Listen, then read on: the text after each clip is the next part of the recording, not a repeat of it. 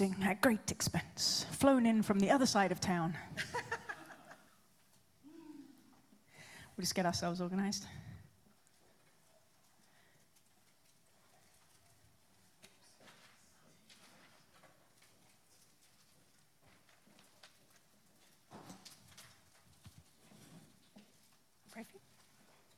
So, God, I thank you for Eden. I thank you for the message that she has for us today. I pray that you would speak through her, that we would hear you speak to our hearts as um, you uh, speak in her heart and in her mind and her, with her words. Bless her. May she be more full by the end of this than she is at the beginning. Amen. Mm, that was a good one. I brought some water in case uh, I start coughing from all the smoke in the room. You guys really got to cut down. Um, you know, uh, just to follow up on um, what Karina was saying, um, there was a time in my life where my name was Edith. For 40 whole years, I wore that name. And for the next 18 years that I've used the name Eden, I have never once regretted embracing the new name and all that it brought with it. And so I would just encourage you to kind of maybe even think about what are all the names that you've been called over the years? Like you might have had like a little, like a mini version of your name for as a kid, like Maybe you were Joshy instead of Josh. Or, sorry, Josh, sorry. Or maybe you were Joshua and it got.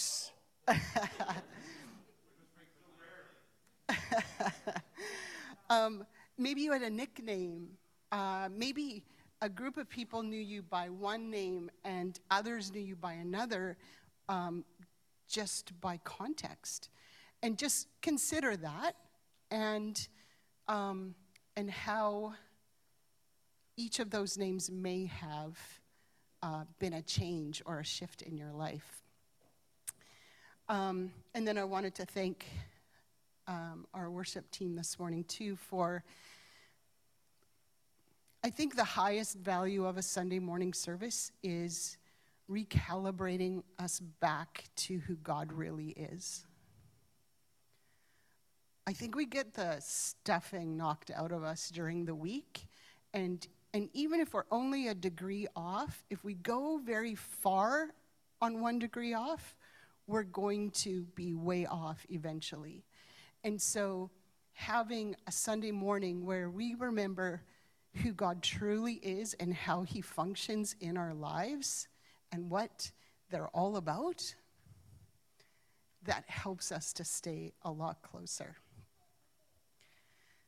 So, the message I'm using this morning is from Matthew, or the passage I'm using this morning is from Matthew 6, 9 to 13. And if you're familiar with any prayer in the Bible, it's likely this one because it's called the Lord's Prayer, it's fairly common. I'm old enough to remember uh, reciting this prayer each morning at public school. I don't, I'm not going to judge whether that was good or not, but that, that's probably where I learned it more than actually at church. Uh, this prayer that Jesus shares is part of the Sermon of, on the Mount.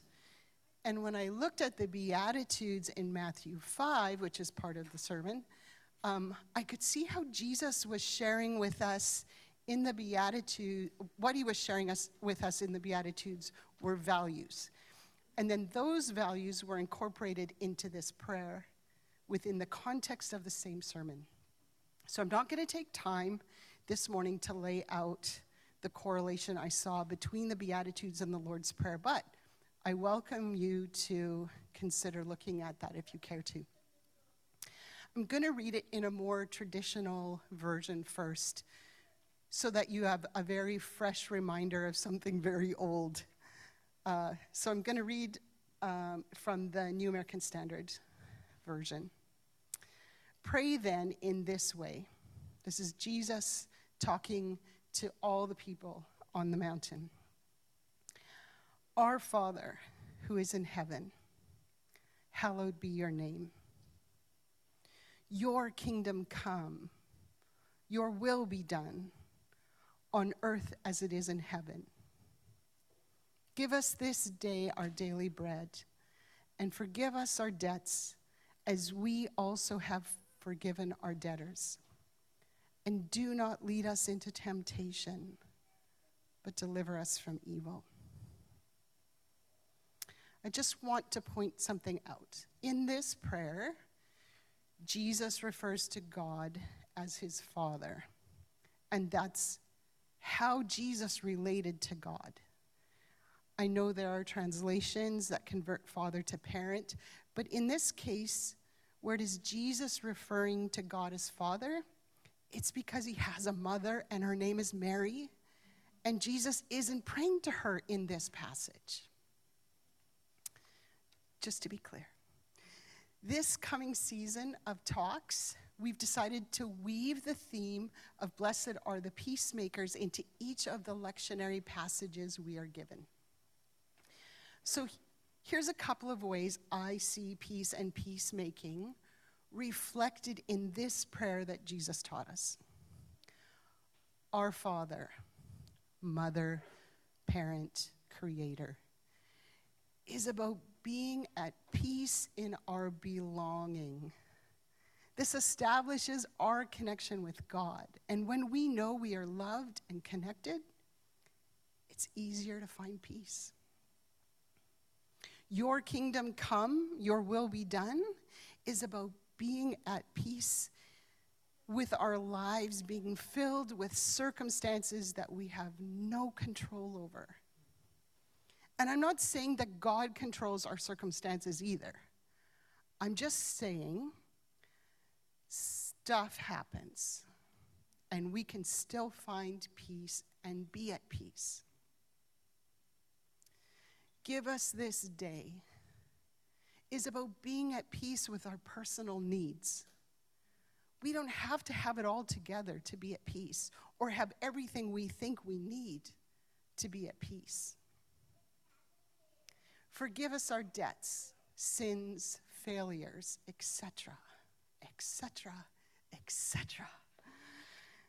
Is about coming to peace with ourselves and our shadow sides I cannot tell you how vitally important this facet of making peace with yourself is.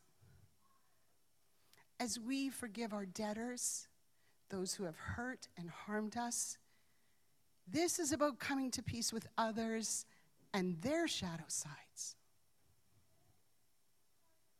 Do not lead us into temptation is about coming to peace with our very own vulnerability and the understanding that we are not able to conquer everything. I've been pondering this topic for the better part of two months, and the idea of peacemaking is full of a lot of different facets. I asked a few people about their thoughts on peacemaking, and I got a lot of different perspectives. Some were extremely cautious, equating peace and peacemaking as power moves, which is kind of interesting. Something about how peace has been practiced has turned what peace is meant to be on its head. This might be reflective of the world's peace versus peace that Jesus has left us. Some were averse to pacifism, which they equated with peacemaking. They gave absolutely no value to moving peacefully amid conflict. Some supported peace at all costs. When asked about that, it often felt like being nice was the equivalent of moving in peace and that there was little process involved at all. It felt to me like it was more like sit down and shut up than actual peace. Some saw peace as an, oppor- uh, an opportunity to collaborate and find new ways to address cultural challenges and needs. I found conversations on this nature fascinating and very inspiring. Now, because we're going to be having the thread of blessed are the peacemakers running through our talks for the foreseeable future, I don't want to exhaust the topic, but I do want to cover a bit of ground about how peacemaking is best represented in our culture. First off, here's a quote that uh, Christine Baumhoff shared with me from a post on the Center for Community Justice. Peace at the cost of your voice, your needs, or your feelings isn't authentic peace. It's just silence. There's a difference between being silenced and being peaceful. So, this week I was drawn to watch a three minute segment about a woman who had her life entirely upended by online trolls.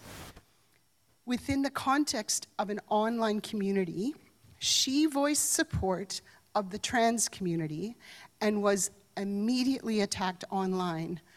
But then it got a whole lot worse.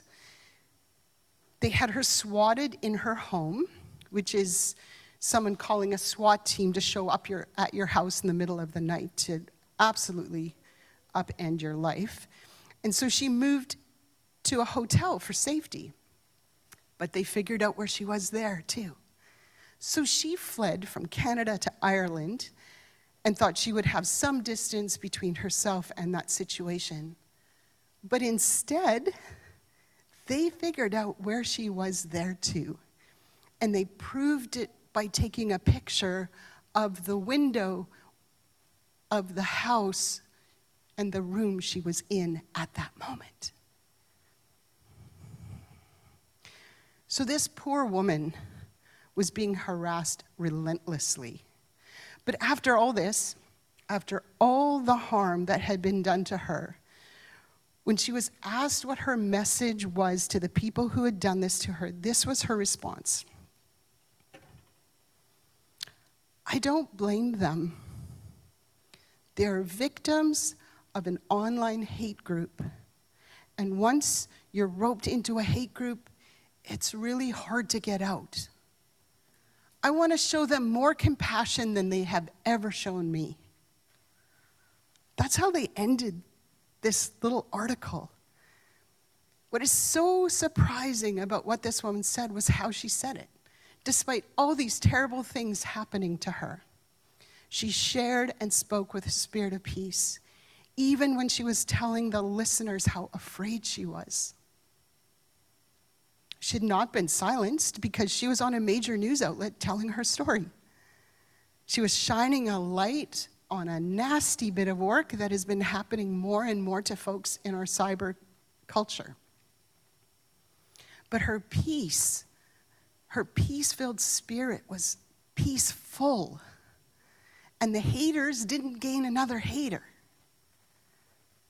I think she understood Einstein's thoughts on peace. Peace cannot be kept by force, it can only be achieved by understanding.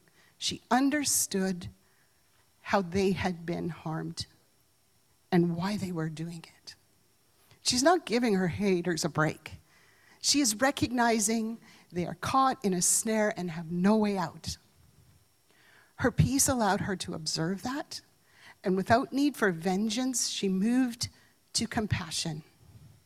Hate does not drive out hate, but peace allows those who want to to rise above most horrible circumstances. I'm going to suggest that moving in peace is not about what you do, it's about how you are. Peace is a value, it's a state of mind, it's an orientation within you that allows you to be something even in difficult circumstances. I'm an Enneagram 9. For those who that means absolutely nothing to, well done. For the rest of us, I'm going to tell you that I don't know very much about the Enneagram, but just enough to use this in a sermon. So, as a nine, my identifier is that of a peacemaker. So, I know a few things about peacemaking.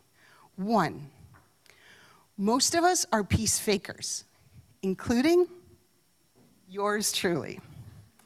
Two, we value harmony, kindness, and unity. But honestly, often that's just a way to keep a lid on things. When Jesus was preaching the Sermon on the Mount and said, Blessed are the peacemakers, for they will be called the children of God, he was not talking about peace faking.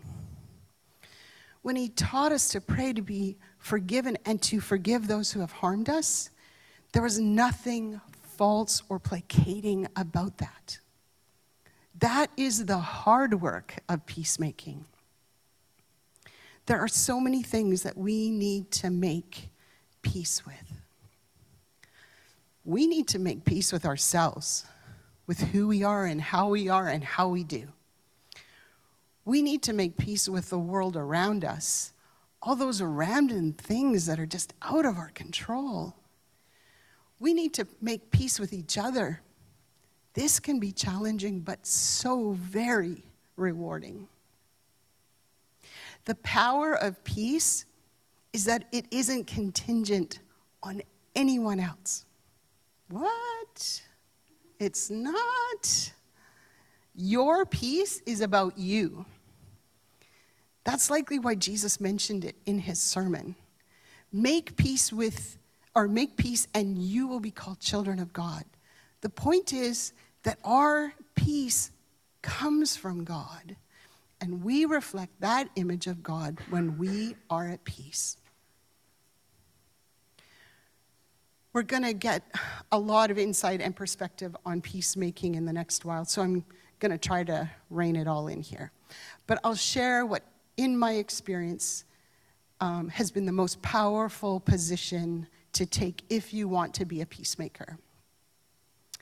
It is the posture of a listener. Someone who's in distress needs to be heard.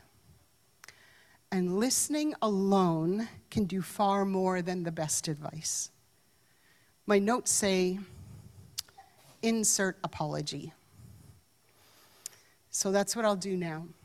I know that I have listened to many of you, but I also know that I used too many words to try to connect with you, to say, oh, I know where, where you're coming from, when I should have just buttoned up and listened to what you had to say.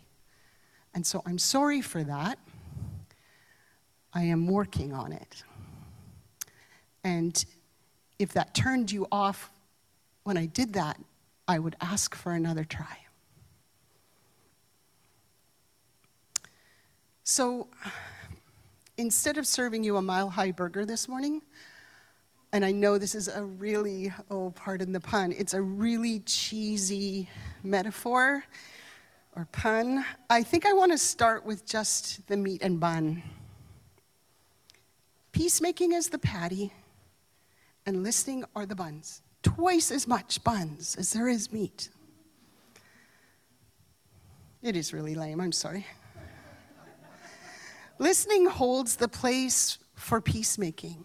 In any conflict, no matter who is right or who is wrong, listening must be a vital part of the process.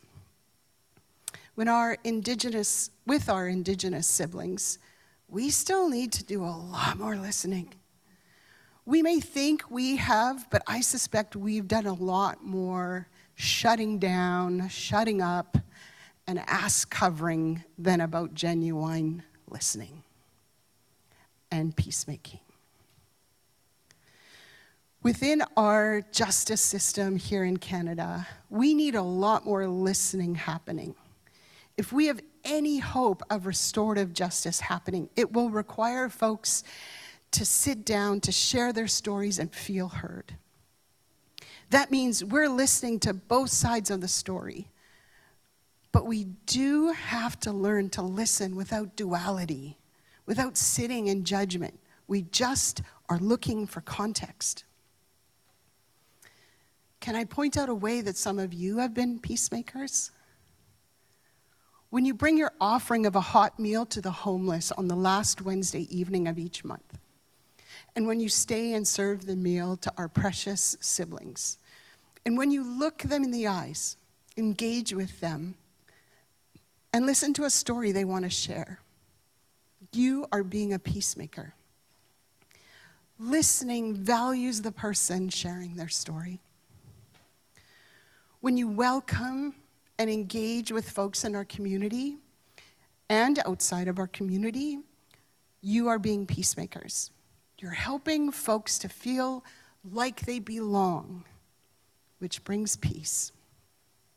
When you sit down to have a difficult conversation with someone about something you have done or that they have done to you, and your posture is one of listening, and you hear their perspective and recognize context, you are moving in peace. When you extend yourself for the sake of someone else's needs, like a meal train, or watching kids so parents can have a break, or going for coffee with someone and you listen to their pain and heartache, you're being a peacemaker. My experience with being heard is that even if my complaint is not solved, or the harm done is, um, to me is not restored, I can find peace because I was heard and I felt understood. Have you ever had to make a phone call to advocate for yourself? When something has gone wrong and I'm looking for help, if I hear someone on the other end of the line saying something like, what, tell, tell me what's going on, I can already feel the anxiety going down. But when they listen and then they reflect to me what they've heard, or even ask for some clarification, I can feel that anxiety start to disappear. And even if in the end they're not able to solve or change the situation, I understand that I was heard and I can be at peace. Listening is a well worn path to peacemaking. I want to encourage you all to keep your hearts open to an opportunity this week where you can listen and be a peacemaker. Peacemaking always requires someone willing to listen. I'm going to read uh, the Lord's Prayer again. This is uh, the Maori and Polynesia version of it, so it's a, a little um, different. And so um, I'm going to get you to actually, I think the words are going to be up there, but um, maybe close your eyes and just listen to the language and, um, and take it in. Eternal Spirit, Earth Maker, Pain Bearer, Life Giver, Source of all that is and that shall be, Father and Mother of us all, loving God in whom is heaven. The hallowing of your name echo through the universe. The way of your justice be followed by the peoples of the world. Your heavenly will be done by all created beings. Your commonwealth of peace and freedom sustain our hope and come on earth.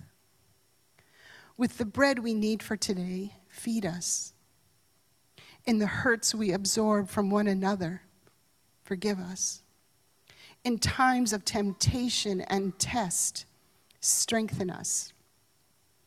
From trial too great to endure, spare us.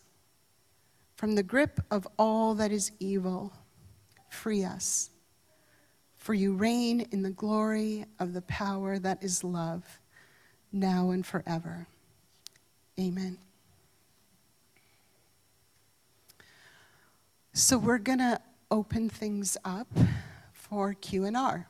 So if you're new um, or forgetful, um, Q&R is the part of our service where you, um, you can have the mic and you can either um, reflect back what's been significant for you, uh, ask questions, um, answers are optional, and um, or or add something that uh, was brought to mind as we were sharing.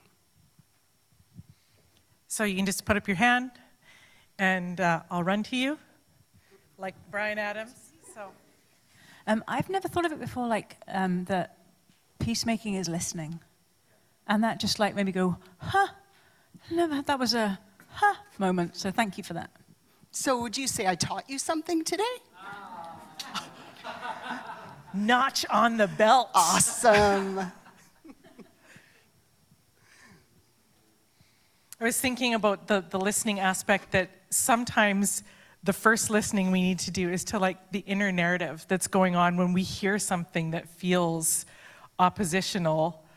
Definitely. Sometimes that can create more spaciousness for listening. Anybody else? Ah, Definitely, I like, I can have an argument with someone all in my head. and so I know that I'm vulnerable if I have not heard what they need to say to having an entire thing happening. And so listening is definitely like helpful to recalibrate ourselves. just so that the, the camera can pick you up and our Zoom friend. Hello, Casey here. um, Eden, um, yes, that's right. Uh, thinking about just kind of everything you said about the idea, again, of peacemaking being listening, um, is there anything over your years of life that, that you've kind of learned? What I'm specifically thinking of is when you're trying to do that, when you're working on that within yourself, and then you're having one of those maybe difficult conversations, maybe a conversation that didn't start out difficult, and then you just feel that bubbling, bubbling up of trying to feel like you need to provide an answer, provide um, a disagreement. Like, how is that something? I've, I've always found it really difficult to improve um, my listening skills. I really want to. So I think the only little tidbit I can give you is um, give, and everybody gets this permission, give yourself time for a timeout. Like literally just say, wow, this is going sideways really fast, and I don't feel like I'm hearing you, and I don't feel heard myself. I think we need a few minutes. Uh, back in 10 or whatever, if, if that's at all possible, right? Um, if I um, if I use the um, the relationship of my husband Brad and I, um, that's extremely helpful for us um, because um, we have a path we can take that is not peaceful. But over time, we have learned there's lots of places that you can turn away from that, like going all the way down that path. And we've just found shorter and shorter and shorter tracks to turn off. And the time out for yourself, like when you realize, okay, we're way off here, is probably the thing you can do that's best for yourself, but also for that conversation. Yeah. Beautiful. Anybody else?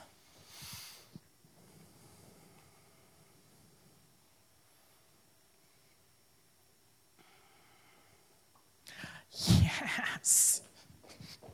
So yeah, if you don't mind standing up when you um, comment, and if you even want to share your name and anything else, that's allowed. Hey, I'm Pam Van Dop. Um, I've, I've just gone through the first week of teaching, and so I teach grade eights. And one of the one of our norms in our classroom is to create a safe space for all students. And I think whenever I start classes, I assume safe place means people aren't going to push each other or people aren't going to like be mean in that kind of way, like a physical way. But the more, especially with this class that I have now, the more I went through my, my, my days, it seemed that the safe space was being able to allow room for people to say what they needed to say and not be interrupted in the classroom, because grade eights love to interrupt. Um, and to create open ended questions and specifically tell people to not respond. Like, don't start formulating what you want to say back. We're all just going to say and just hold that space. And it was pretty amazing that this class that has been kind of known for talking over each other, or I've got a lot of anxious students in this class, just anxiety just goes away because they know that they're allowed to say something and they're not, and, and it's valuable. It can be held even by these grade eight students. So, That's awesome, Pam. That's a really good reminder.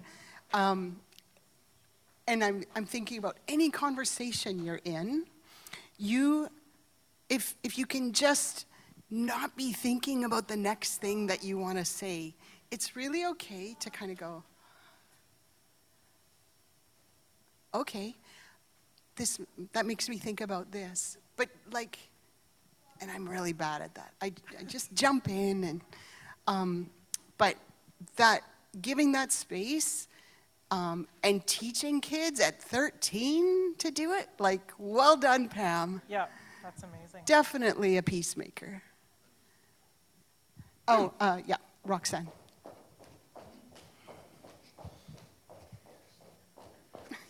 Clippity clop. My husband just said again. Be peaceful.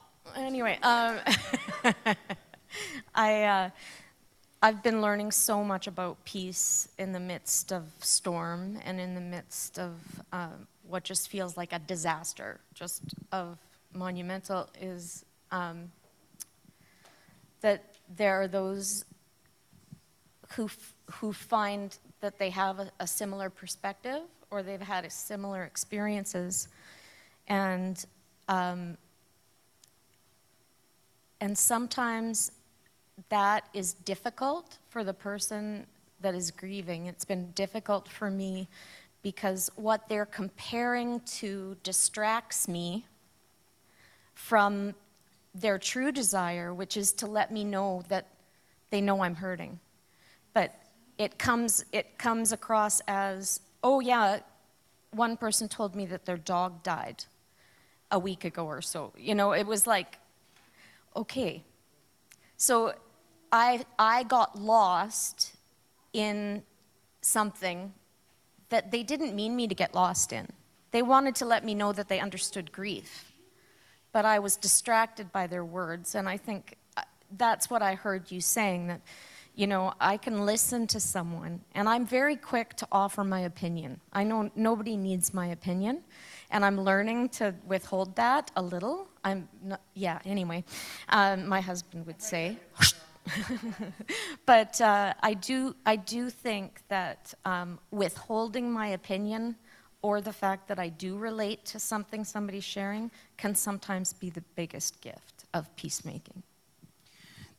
There's a really good line you can use um, to keep, to, to show your, your tracking, but also not to insert your own stuff. And that is, tell me more. You're not putting your own story in it, you're just asking for more. And that's a big invitation card for them to keep sharing.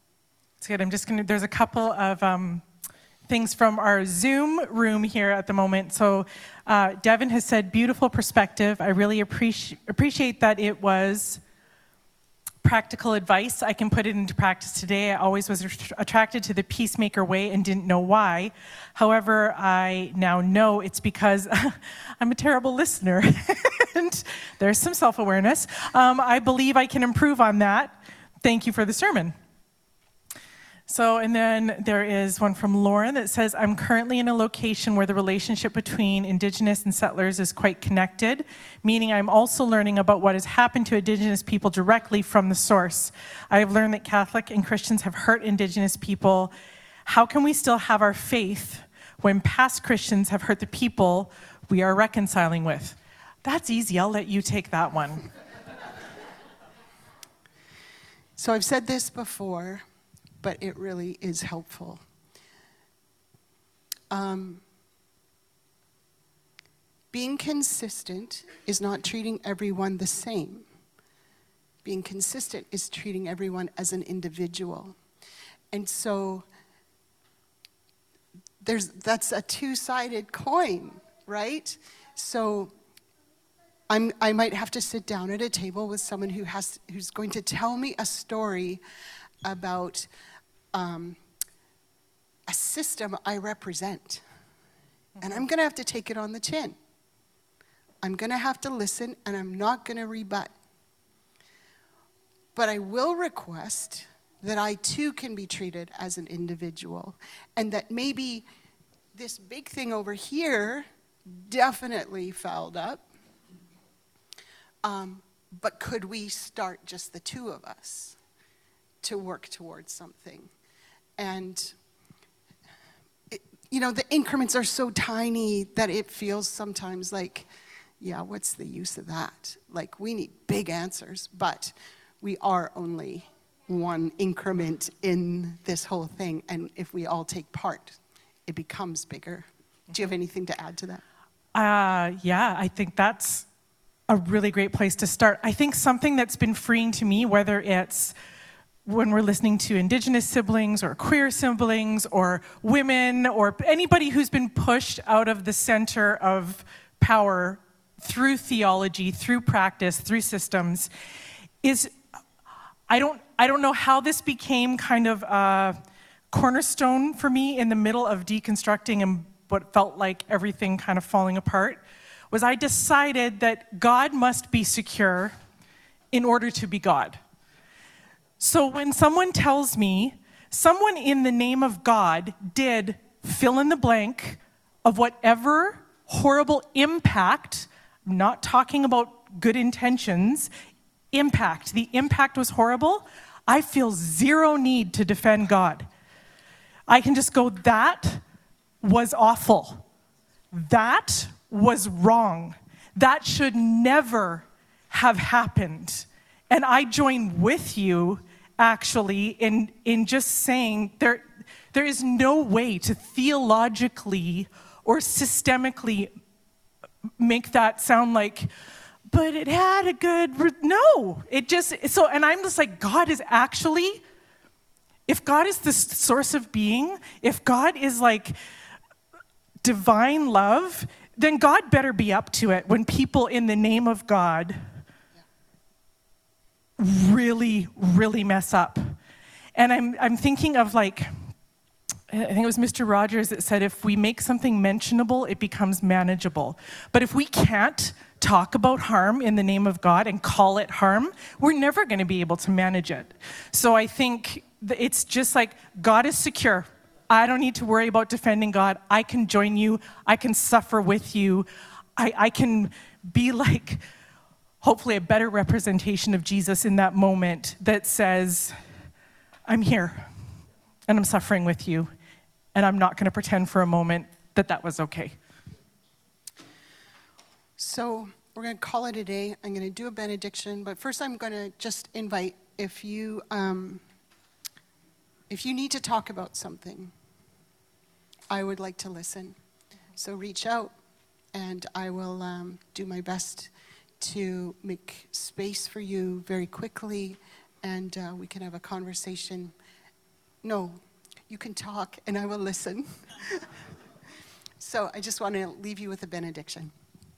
May the peace that was given to us by the Prince of Peace reside in us today and every day. May the God of hope fill you with all joy and peace as you trust in them. Amen.